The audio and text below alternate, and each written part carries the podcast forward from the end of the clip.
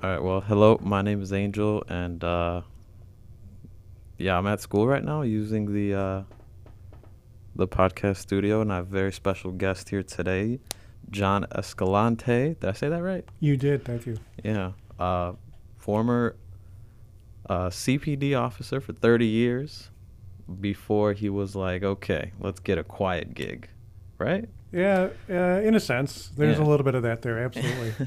and uh, yeah, now he's uh, chief of police, right, for Northeastern Illinois University. yep, been here for five years. Five years now. So, oh, you got here in 2016. Yeah, that's right. September of 2016. I was, uh, you had a talk with my class and then again for the rest of the school body, I guess. Uh, SGA. Oh, um, SGA. Yeah, uh, um, they set up uh, a couple events for me two weeks ago. One was coffee with the chief, and one was pizza with the chief. That was just two weeks ago. Yeah, Oh my god. yep. It feels like a month ago. In a sense, it does. I think maybe, I think partially because, maybe because we went to, uh, The daylight savings. yeah. and now all of a sudden it seems like uh, you know it's darker, certainly earlier, uh, and maybe that's why it seems so much more than two weeks because it does seem a little longer than that. right. Yeah. Um. But yeah, how are you doing today? Let's start there. What's going on with life? Um, you know what? I, I- I don't have any real complaints. Things are good. To, I mean, obviously we, we made it through another week. Today's Friday. We've got the weekend, and then. Uh, short week for all of us next week because of the Thanksgiving holiday, and yeah, I got a lot to be thankful for. So no complaints. I just want to make sure that uh, the levels are good because I see the things like bouncing. Yeah. All right. So you said, uh, sorry, say that again. Uh, yeah, no, I was just saying things are good. I mean, we obviously uh, today's Friday, so made it through another work week, another school week, and then next week for all of us, obviously, is a, a short week because of the Thanksgiving holiday. And yeah, I was just saying, I, I definitely have a lot to be thankful for, so I've got no complaints. Is uh, the whole everything closed? Uh, the university will close Wednesday Mhm. um, at the normal hours, so for the most of the campus, everything will be locked up at eight o'clock. Mhm. and um, there's no obviously Thursday, Friday, or Saturday classes, Mhm. uh, and we are always uh, closed on Sundays, so we won't open again until the following Monday. Yeah. oh, nice, Yeah. nice. So you get you get a four day weekend. I get a four day weekend. We still work, obviously. I mean, there's still officers. Well, obviously, we have the the nest, so we have um, students and residents that, that are there twenty four seven. But Mhm. um, so there there we we drop down to what we call our minimum staffing with the department. So that's just two officers working each shift with a telecommunicator. Mhm. Um, so yeah, for me it's a four day weekend, and and uh, some of the staff get an extra day off here and there too during the four days. nice perks. Perks of being the boss. Yeah, yeah, um, yeah. Well, I mean, yeah, I mean, the, like a lot of the other, uh, I'm considered staff, obviously. So like Mhm. a lot of the staff and faculty, it, it is a four day weekend. No, that's cool, man. Yeah. Um, can we start like with your life story? Like, can we do that? I Sure. know I've heard your life story, but I would want like everybody else to hear it. yeah. Um, well, I mean, the, the, the early life just quickly. I was born. I've been born and raised in Chicago. Um, I was, uh, first half of my life was on the south side. I grew up in the Gage Park neighborhood. Oh, nice. Uh, yeah, and then um, uh, I've lived in the city my whole life. I've lived all over the city, to be honest Mhm. with you. Um, everywhere from uh, the Austin neighborhood to the East Side, um, like I said, the Gage Park neighborhood, um, Scottsdale neighborhood, Wildwood, Oriole Park. I've I've been all over the city, um, and uh, um, you know went to high school here. I went to uh, St. Ignatius College Prep. Oh, nice. Uh, went to Northern Illinois University just for two years. Um, I, I, I'm honest with my kids, and I've told the story here to, to students here at North uh, Northeastern that um, I, you know, a little embarrassed, but uh, I, I wasted two years. I really did. I just wasn't ready for school, and, and I partied a little too much. So I didn't finish there after two years. I was politely sent a letter home that said, "You will no longer be readmitted." Please don't come back. yeah. Um, so it was, um, you know, it was like I said, I, I, wasn't ready at the time for school. Uh, and I didn't even get my bachelor's degree then until um, I had been a police officer for 10 years. Oh. Uh, and I finally went back to school and got my bachelor's degree through Lewis University. But yeah, I got hired by the Chicago Police Department in, in August of 1986. and I worked uh, for CPD until I retired in September of 2016. So just just over 30 years. Wow. Yeah, a lifetime. You know, you said something that I think a lot of people, at least at our school, can relate to is like, you know, just like you, I wasn't ready for school. Like, but instead of like going to school and just like doing whatever, I was like, oh, I'll just work. And uh, I worked in the restaurant industry at uh, Rivers Casino. Oh, okay. And uh, for about two years, pretty much the exact same. But then I realized like, like this was my peak if I stayed here, and I knew like, no offense to the people that I worked with, but I needed to do something a little bigger, a little better. So Yeah. No, no, absolutely. I- That's. I think it, it is hard for a lot of people um, at that age. You know, 18. You really like for me. I wasn't sure what I wanted to do, and I know I'm not alone. and Yeah. then all of a sudden, you find yourself in school, and you're like, "Eh, I don't really want to be here. yeah, Um, I want to hang out with friends. Yeah. Um, and uh, but yeah, I mean, uh, like you said, I mean, you you you you hit that point where you recognize, okay, time to go back. Yeah, yeah, yeah, yeah, yeah, yeah. Yep. Um, I think that uh, I'll be honest. I think everybody should take a gap year, cause to to tell like an 18 year old, 19 year old, like, all right, buddy, now what do you want to do for the next 55 years? Like, Right. it's it's a little daunting. It's a little too much. Yep. No, it is. Um, I have one. So I have four. Um, two are adults now in the working world. One is at um, University of Wisconsin Whitewater, and, and uh, one to go for college. But the one at Whitewater is his first year, and he so this fall since August he's been in school, uh, and he originally wanted to major in uh, computer science, and so he's been taking a few courses. But now he's like, I don't know if this is really for me, uh, which is okay. That's what we told him. Yeah. Like, hey, it's okay. This is your first. This is your first semester in college. It's t- this is when you kind of figure things out. And so I told him for next semester, hey, just look at some general ed classes, get some of those out of the way while you think about what you might really want to do. Uh, did you tell them to go to City College to like do gen eds? Uh, no, because he originally wanted the uh, Franklin number three. Originally wanted it for a while. He was really interested in computer related stuff. Um, so, uh, and he looked at a lot of different schools, and he really liked uh, Whitewater. N- number two, my son Paul, finished this past uh, May at the University of Wisconsin La Crosse. So uh, Franklin had already seen some of the Wisconsin schools, so to speak, um, and he really liked Whitewater. And then the oldest actually went to uh, John Carroll University in Cleveland, and then Cleveland State University, where she got her nursing degree. Oh wow. Yeah. So, uh, as I said, I, I can relate to them, you know, when they were starting, and I, and I shared that story with them about, you know, um, how their dad, you know, partied a little too much, and, and I cautioned them about not making that same mistake. Um, and so I think for the most part it, it helped because they've they've all been very responsible so far about um, their college education. Like I said, the two older ones are in the wor- adult working world, so to speak, so they're doing well. Nobody wanted to be a police officer. No, a- and I'm honestly okay with that. Um, I honestly didn't even uh, myself. Um, I kind of um, a friend of mine, good friend of mine, uh, uh, Paul Bauer, who's uh, was a police commander who was killed in the line of duty a couple years ago downtown by the state of Illinois building. We had been friends um, since first grade, since the age of seven. We went to St. Ignatius together. We went to Northern Illinois together.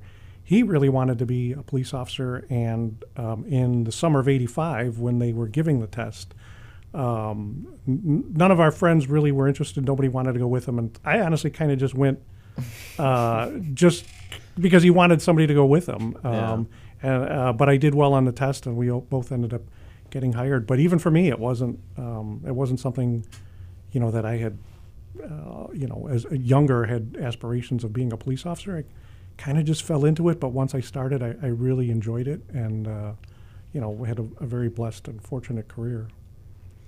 Um, once you were like, okay, I'm just gonna keep going. At what part were you like, okay, maybe I'll make a life out of this? Like, when was that?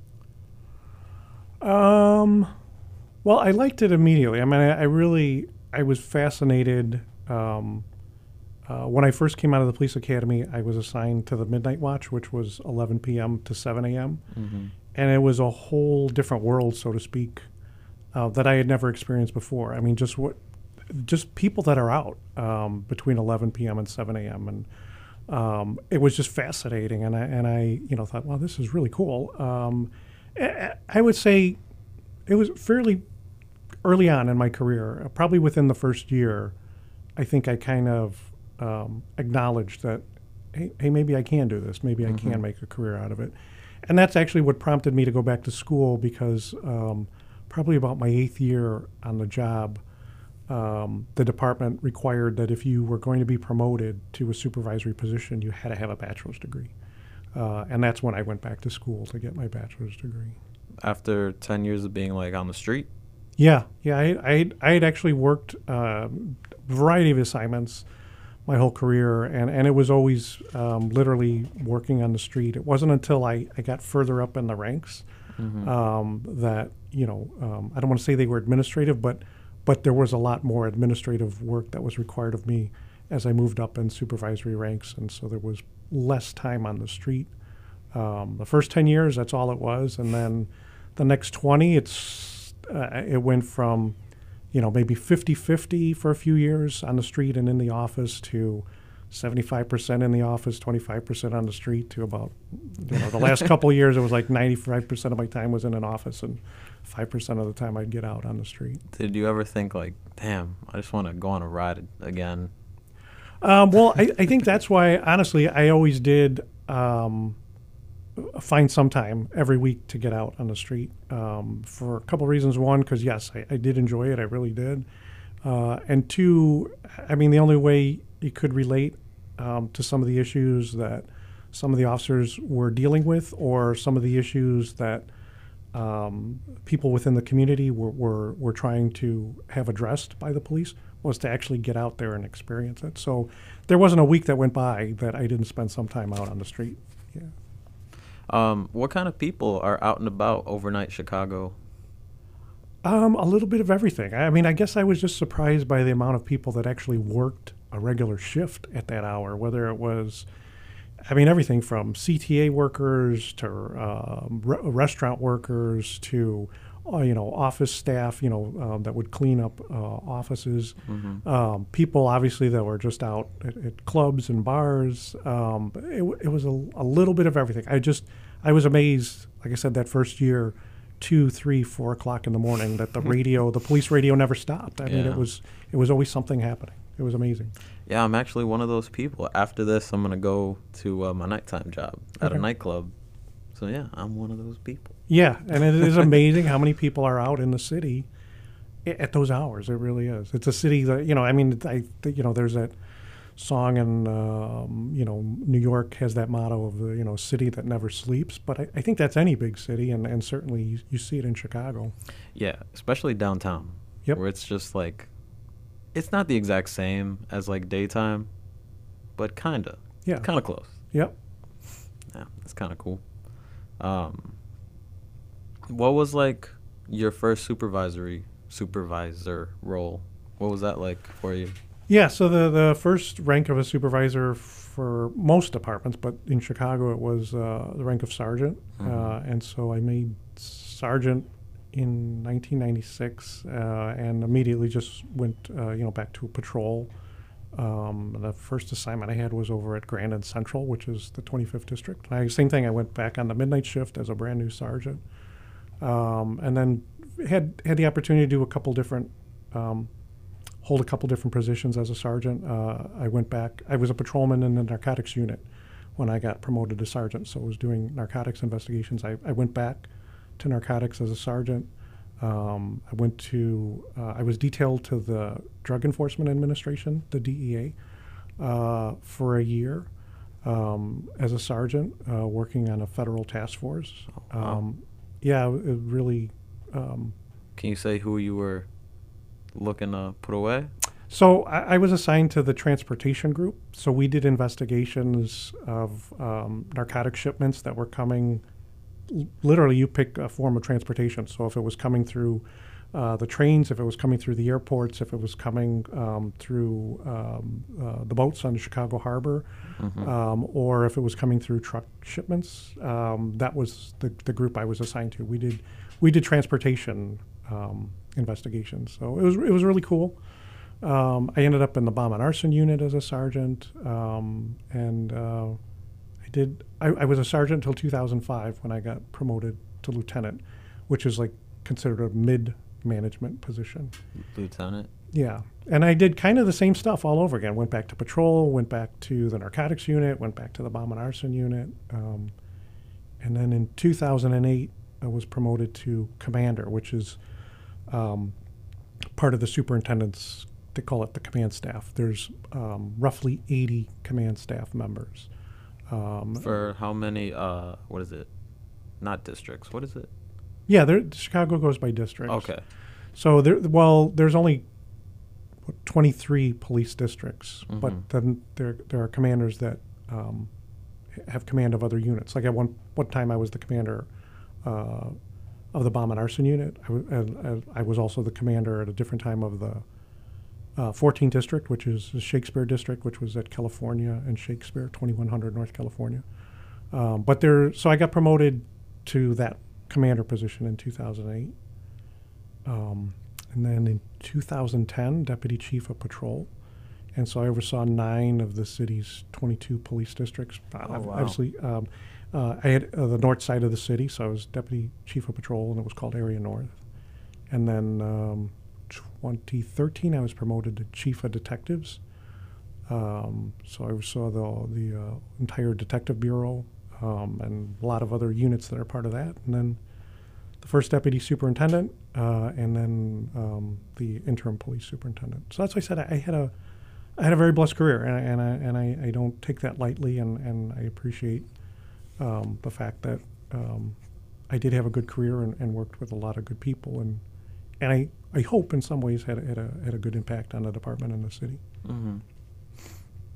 Why do you, what do you think uh, set you apart versus somebody else that you were able to like climb the ranks so much versus somebody that was like, you know, just a sergeant their whole career or like never any promotion for 20 years? Um, I, I've said this to other people uh, who have asked me that, and I, I've talked to even some um, when I was still with Chicago when they were promoting new classes, and I would speak to some of the new promotion Mm-hmm. groups. Um, I think one of the things that helped me is I honestly never looked for the next promotion. There are people that, that, that- yeah, I mean, they really want to keep climbing the ladder, and, and I was Mhm. always happy and enjoyed what I was doing. That I never ever even thought about that next promotion. And and I'll give you an example. When I was commander of the 14th district, uh, the superintendent's chief of staff uh, called me on my cell phone and uh, kind of out of the blue and he just said john i need a resume from you as soon as possible oh wow. and i said okay but i was in a meeting i had stepped out to take his phone call Mhm. and i didn't think anything of it and about 30 minutes later i went back to the meeting 30 minutes later he calls me up and he said john i'm, I'm waiting for that updated resume and I said, "Okay, sir." I go, "I'm in a meeting right now. I was at a community meeting." Uh, I said, "I didn't know um, that this was a, a, a urgent matter." mm-hmm. And he said, "You talked to the superintendent today, didn't you?" And I said, "No." And he said, "You're getting bumped up." Oh damn! Just randomly. yeah. And I said, "So at that point, and I'm not kidding. I said, sir, this is John Escalante." And I was kind of not even joking. And he laughed and he goes, John, you're getting promoted. I need a resume. And I was totally floored. I was totally shocked. I wasn't expecting it. Um, I quickly wrapped up the community meeting because I had to then get back into the office and, and get him the resume. But, mm-hmm. um, and, and that's what I, you know, tried to tell and, and told other uh, officers and, and other new, you know, supervisors, sergeants, and lieutenants that if you keep looking, I think if, if, if your goal is to get to that next step in the ladder, I think you lose focus of the things you're supposed to be doing at your current step. Uh, and like I said, I, I never looked for that next step. Um, when I was promoted to the first deputy uh, position, um, again, I, I, can't even describe how floored I was. Completely that. So that's the number two position. Uh, and I remember uh, coming back from a conference uh, and just checked in with the superintendent's office. And at the time, it was Superintendent Garry McCarthy. And uh, he said, um, I had a, a friend that was with me that was in the conference, and this was a, a, a deputy chief out of Sacramento. And he wanted to see Chicago Police Headquarters. So I was giving him a quick tour. Um, the, the conference was in Chicago. He came back to headquarters with me just to take a tour. Stopped in to introduce him to the superintendent. Superintendent had us come in the office, close the door, and said, tells the guy from Sacramento, he said, uh, "Hey, I'm going to swear you to secrecy." Uh, and he made him jokingly made him raise his right hand, and I swear I'm Oh, not going to let this repeat. Uh, I'm not going to repeat this out of the office. And then at that point, he told me, he said, "John, on Monday, I'm promoting you to first deputy." Oh wow. Again, I was totally floored, um, but I wasn't looking for that either. At the time, I was Mhm. chief of detectives. I really enjoyed what I was doing. Um, I really enjoyed this conference I had just finished up, and um, just I remember walking out of there kind of in a daze because I thought, how, how did I how did I suddenly get to the number two position in the department? But like I said, I, I think to answer your question, yeah, I think that's kind of what set me apart. Is I always enjoyed and focused on what I was doing, Mhm. and I honestly never ever looked to try to get to that next step. Um, and I think that I think that helped me make sure I was doing my job correctly uh, and the right way, and, and you know probably also helped get me noticed that you know that you can actually do the job. Yeah. yeah I mean, I assume, you know, maybe a few years ago, few decades ago, where it was more like, how friendly are you with the top person? And it's like, kind of like that. And, you know, it's, it's kind of, I don't want to get sappy, but inspiring to be like, just do your job, do it well, do it to the best of your ability, and, you know, good things can happen. Yeah, I, I do think there is a lot of truth in that. I really do. Um, I think being a realist, I mean, sometimes it's unfortunate in any profession, The any profession. Yeah, there's there's always going to be a little bit of that. Uh, I, no matter where you go. But but I think the workers who aren't part of that clique um, really do stand out um, w- when they're focused on their job. And I, you know, uh, like I said, I, I think I, I think that is what kind of helped me. Damn, that's pretty dope. Brings a tear to your eye. what was it like being the top guy for a while? Um, Was it any big change from be like being number two? a little bit. Honestly, it wasn't that much because the um, the number two person actually was responsible for for day to day operations. The first deputy was responsible for the day to day operations of the three largest bureaus, so patrol, um, detectives, and um, organized crime bureau. Um, and you know, I mean, I, I had routinely sat in uh, on every meeting that the superintendent was in. I represented him uh, in different meetings. I represented him at different conferences. Um, so it, it was a little bit of adjustment, but not not much. Um, um, I, fortunately, having spent the time as the first deputy, you know, made a, a little bit of an easier transition. Uh, first deputy, that that person also still goes in front of the media, gives speeches, stuff like that, right? Yep. Yeah, there was a there was a lot of media um, experience, so to speak, throughout my whole career. There really was, um, and uh, you know, I enjoyed it. Um, you know, the the first few times, without a doubt, I'm sure I was nervous, but you, you kind of, you know, get used to the setup, and you know, there. I respect the job that the media had to do. Certainly, there were some reporters, I think that You could call them jerks. well, I, I was first going to start with the positive. I was going to Okay, say there were okay, some okay. that were very professional, that Yeah. were very good to work with, even when they were critical of the department.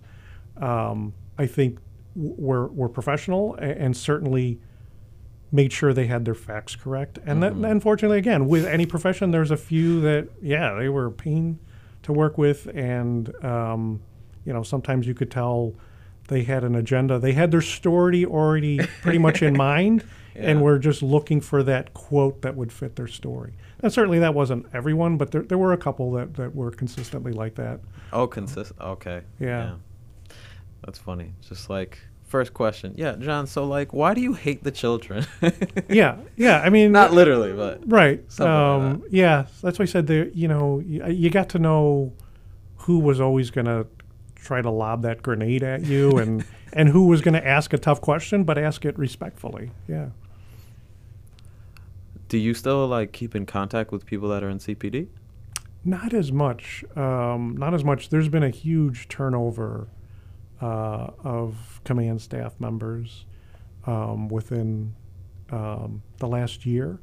Uh, I know I know many of them, but um, I didn't really work with them that closely when I was there. Again, it's a a department of almost 13,000 sworn officers. So, you know, it, obviously it's impossible to know everybody. And, and so a lot of the people that are in command staff positions now, uh, five years ago, were those mid management people that were, you know, had the rank of like lieutenant or, or, or um, captain. Uh, so I, I know most of them, but never really worked closely with any of them. So like you know, like oh that is that person. It's not like oh hey man, how's the family? Um, Yeah, yeah. Like I'll look, at, you know, when I see some of them in the media, and I'm, you know, I'm like, okay, where did I know that? Oh yeah, okay, now I know where I remember him from. But yeah, so so some of them I still know, but I really uh, haven't talked to anybody recently. Um, but others, like I said, I know their name and I remember them, but but never really had the opportunity to work with them. It's been a big turnover there in the last year.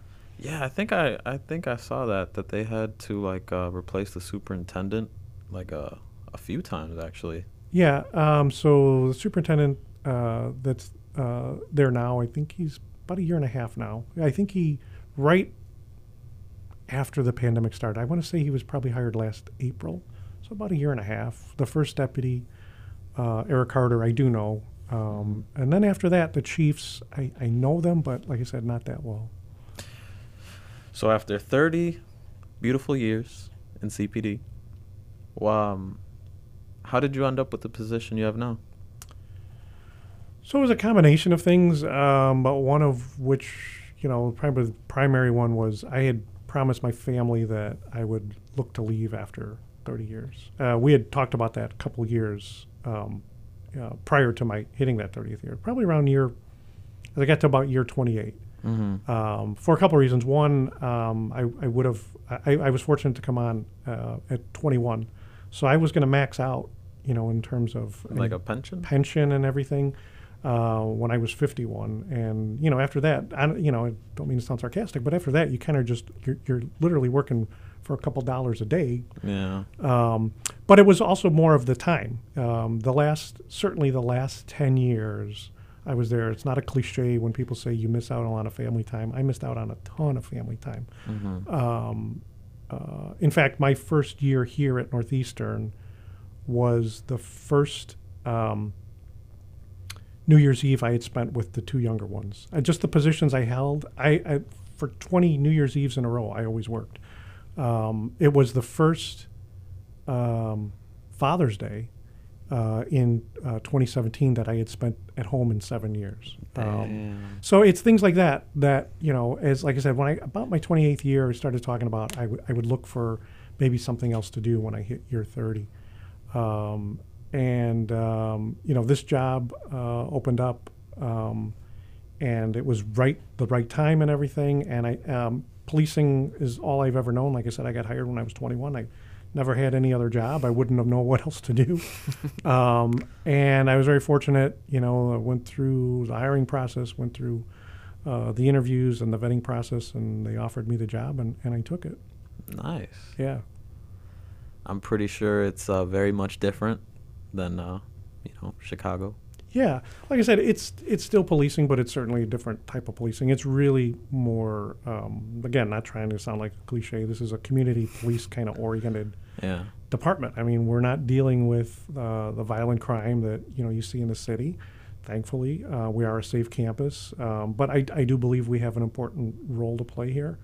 Um, so, in terms of you know um, stress or the phone ringing nonstop or having to pay attention to what's going on seven days a week, yeah, certainly it's it's a it's a lot calmer here. Yeah, you get to hang out with me for an hour. yeah, yeah, um, yeah. And like I said, I mean, just being able to spend Father's Day with the family, um, uh, you know, Most major holidays, right? most major holidays. Um, like I said, every New Year's Eve for 20 years in a row. Um, that first New Year's Eve in uh, 2016, I honestly didn't know what to do. we talked about it at home, Yeah. and then I'm like, I'd like to just spend a quiet New Year's Eve at home. I hadn't done that in over Yeah. 20 years, and so um, yeah, it's it's um, like I said, I, uh, it's much different here, but it's uh, it's it's still policing, but definitely a, a different type of policing. Yeah, there's uh, I mean, you told our class where it's like, sometimes it's just like a theft, and or like, hey, can you open a door? That's pretty much it.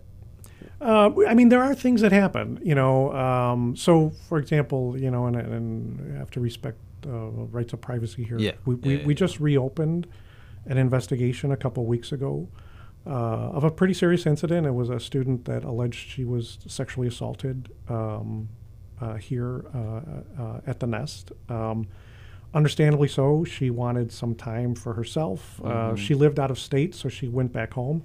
She recontacted us about a month ago and said, "Hey, I, I want to move forward with that investigation." So, in the last couple of weeks, we re-interviewed a lot of people that we originally interviewed two years ago. Mm-hmm. Um, reached out to um, the uh, suspect or, or the person she accused. Reached out to his attorney, uh, and we've been in communication with his attorney about trying to set up an interview.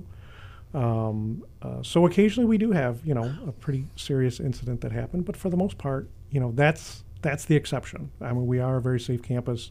Yeah, we deal with the occasional theft. Um, we deal with every once in a while we will have uh, domestic disturbance, you know, types of um, calls we respond to. Those those are common enough. Um, you know, when you have dating relationships, um, it's going to happen Yeah. uh, whether it's here on campus or in the residence hall. You know, we get those. We get a lot of calls for suspicious persons, especially as it gets later into the evening. Um, we get those. Um, so there, there's things that we do respond to that you know you see other departments responding to. But again, we're not dealing with violent crime, and you know even the calls that we do respond to, um, fortunately, they're they're not that often that that we really need Mhm. to be overly concerned. Um, yeah, you have a uh, a police blotter, right? That, Yeah. That's what it's called. Yeah, the Independent campus Yeah. newspaper puts that together, um, and then we have a link on our University Police website as well. So yeah, the Independent every two weeks um, they ask, and we always have prepared uh, just a brief summary of any report that we've taken. Of course, we we never put sensitive information in it, like the victim's name or anything like Yeah, that. yeah. Um, but but you do get a, a brief summary of, of whatever incident uh, we documented was.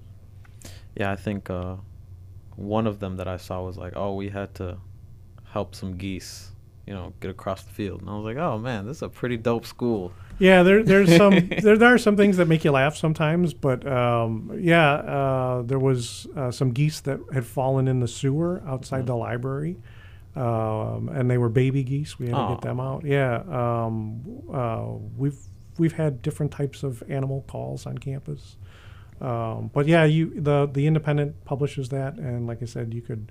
We, the link was broken for a while on our website. We were able to just get it fixed recently, so the last couple issues of the blotter are, are back on our website. Yeah, so if you ever want to see how crazy safe our school is, go to Northeastern Illinois University, look up the Independent, and uh, it's there. Is it every week? Uh, every two weeks they do the blotter. Every Uh, yeah, two two weeks. weeks. Two weeks. Yeah. Um, did you want to keep going? Sure. We've been uh, about 37 minutes Yeah. ish. All right, cool. Um, you know what's funny is uh, usually I prepare questions, but I didn't have any today. I don't know why. Okay. Don't know why. Yeah. What is uh from your experience, what's like the relationship between CPD and Cook County? Um. Uh, you know what? You mean the state's attorney's office or Cook The County Sheriff's, Sheriff's Office? office, yeah. Um, I think right now they have a very good working relationship. Um, you know, the, the county has uh, additional resources that certainly could help, Mhm. um, especially because the county is, you don't often see them obviously patrolling in the city, but um, they put a lot of their resources in the suburbs and especially those Mhm. suburbs that border the city.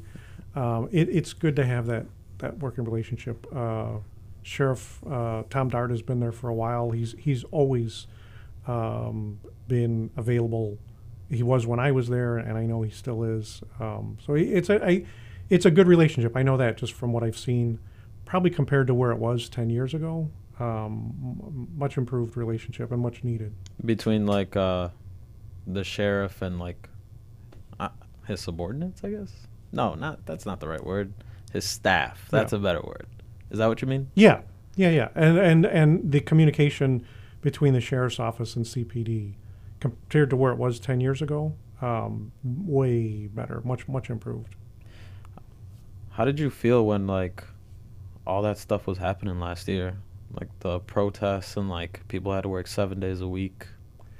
Um, well, I mean, the protests certainly were understandable. I mean, there's no denying, you know, the fact that, um, Some people given power abuse power, and that's yeah, that's a fact of anywhere in Yeah. life. um, and you know, I, I have yet to speak to any officer that tried to even remotely um, justify um, what you saw in the killing of George Floyd. I mean, Mhm. it, it, it was just yeah. So I, the, the protests certainly were understandable. Um, you know, not it was obviously sometimes hard to comprehend those that became violent. Mm-hmm. Um, but I think those, it was always a, a smaller group that wanted to incite the violence. The vast majority of, of the protests were all peaceful. Um, and there were unfortunately some that had their own agenda that wanted to take advantage of those protests to, to, um, you know, For their own some personal violence. gain. Yeah, um, but it was understandable. Um, the, the the calls for police reform or questioning, you know, whether or not you know defunding was the right answer. I, I- I got it. I mean, certainly understood it. Um, uh, it was hard to see, you know, um, uh, everything that was happening here in Chicago and, and across the nation. I know it was uh, very demanding on city resources. Certainly very demanding on officers who were working, you know, those long stretches without a day off. Um, yeah, it, it becomes it wears you down physically without a doubt. Um, you know, I, I, s- continue to support those types of discussions, but but I, I'm I'm glad to see that even now protests, you don't see the, the violence, and and um, I, I think that goes a long way with with trying um, to hear the issues and trying to resolve them when when um, they're done in that peaceful manner.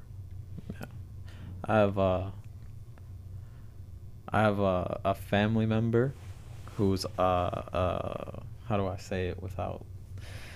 He is a police officer, and uh, yeah, his significant other was like, "No, fuck everybody. Everybody needs to go back inside. Fuck everything." I was like, "Dude, relax. Like, some things don't happen for a reason."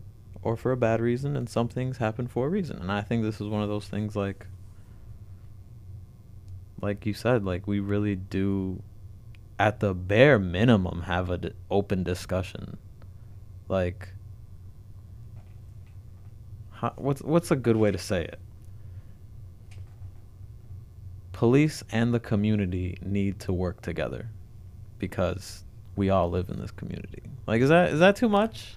Like- no, I, I, think I think you're right on there. Um, I mean, it, it George Floyd was an eye opener for every police department who probably saw that and went, "Oh man, that could have been us." You know, Yeah. I mean, if you don't train your people properly, um, if you don't hold them accountable, I, I don't think there was any chief that didn't look at that and go, "Oh my goodness, that could have been us." You know, I mean, it was an eye opener for a lot of departments who suddenly realized that yeah, maybe there were some gaps in their policy, maybe there were some gaps in their training, um, uh, and and immediately took steps to try to make sure that that wasn't going to be them.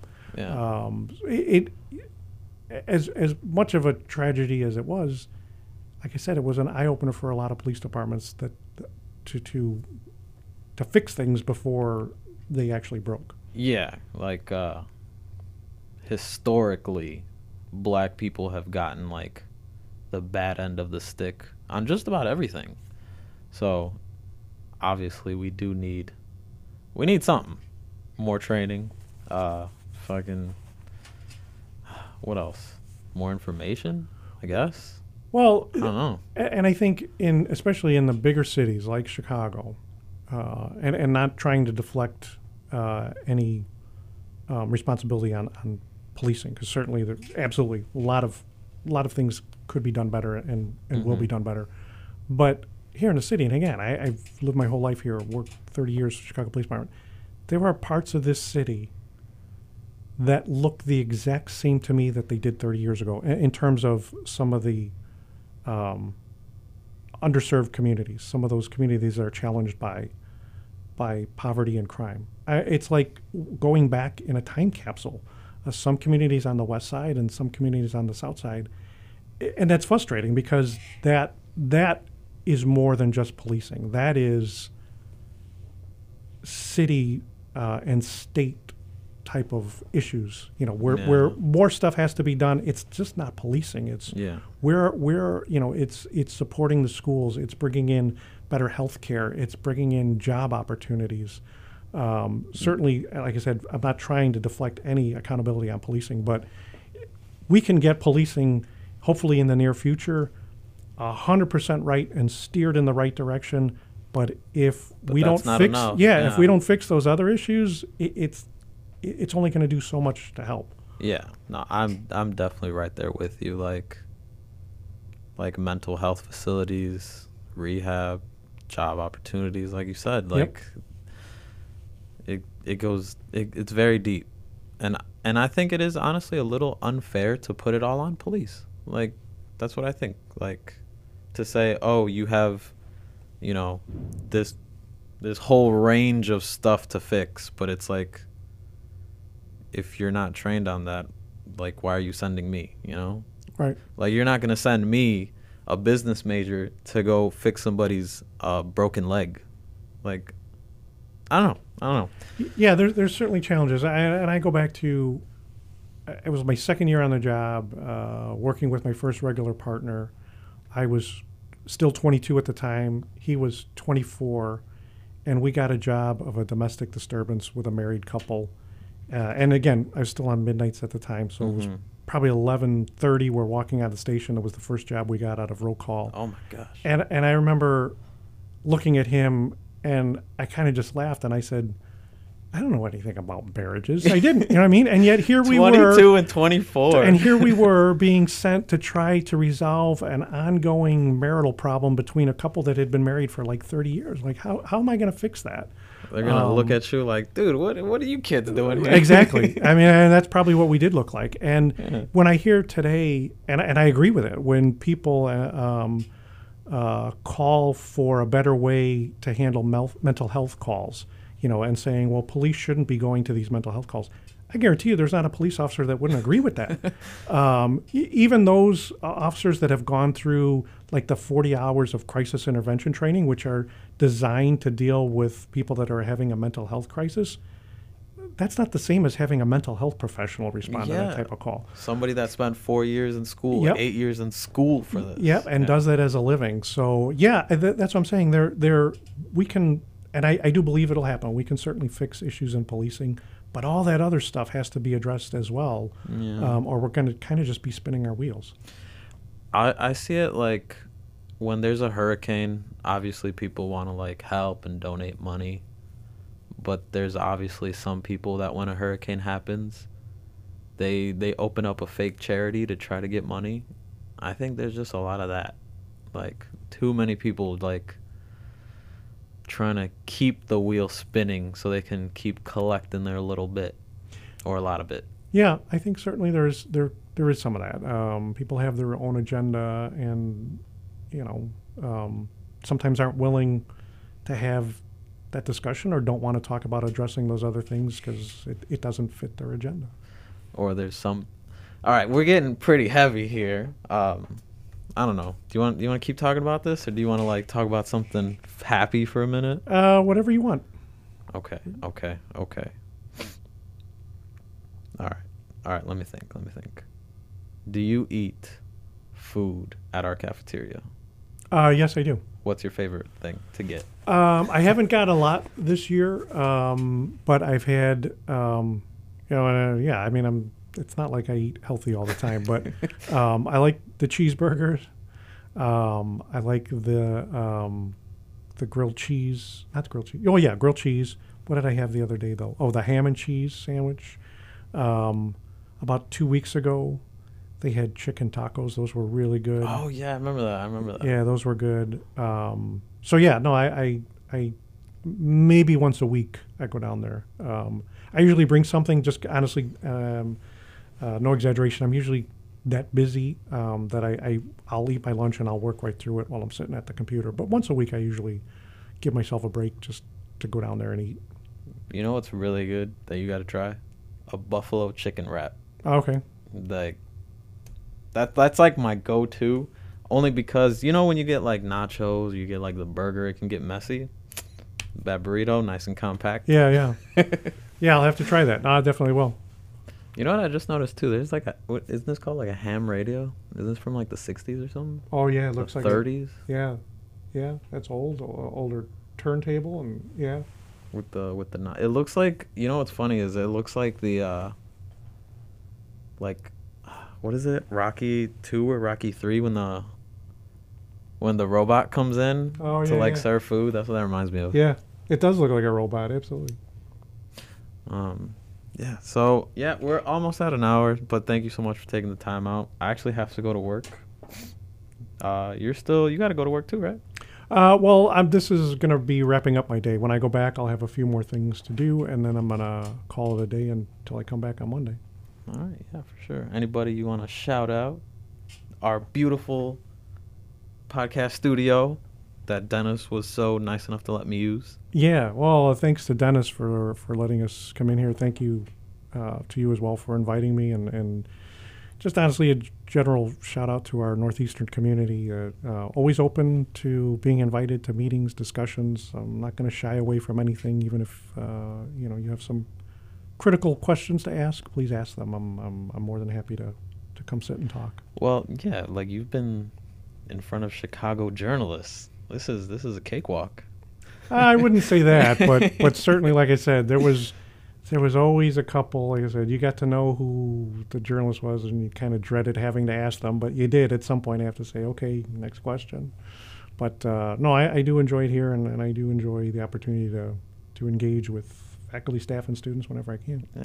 And Pat Delaney. Shout out to Pat Delaney. Yeah. Professor Delaney. Yes. Yeah. I appreciate he invited me to to his class as well. Enjoyed that. Otherwise, I wouldn't have known how cool of a life story you got. Oh well, thank you. You're, Yeah, you're still a young guy, right?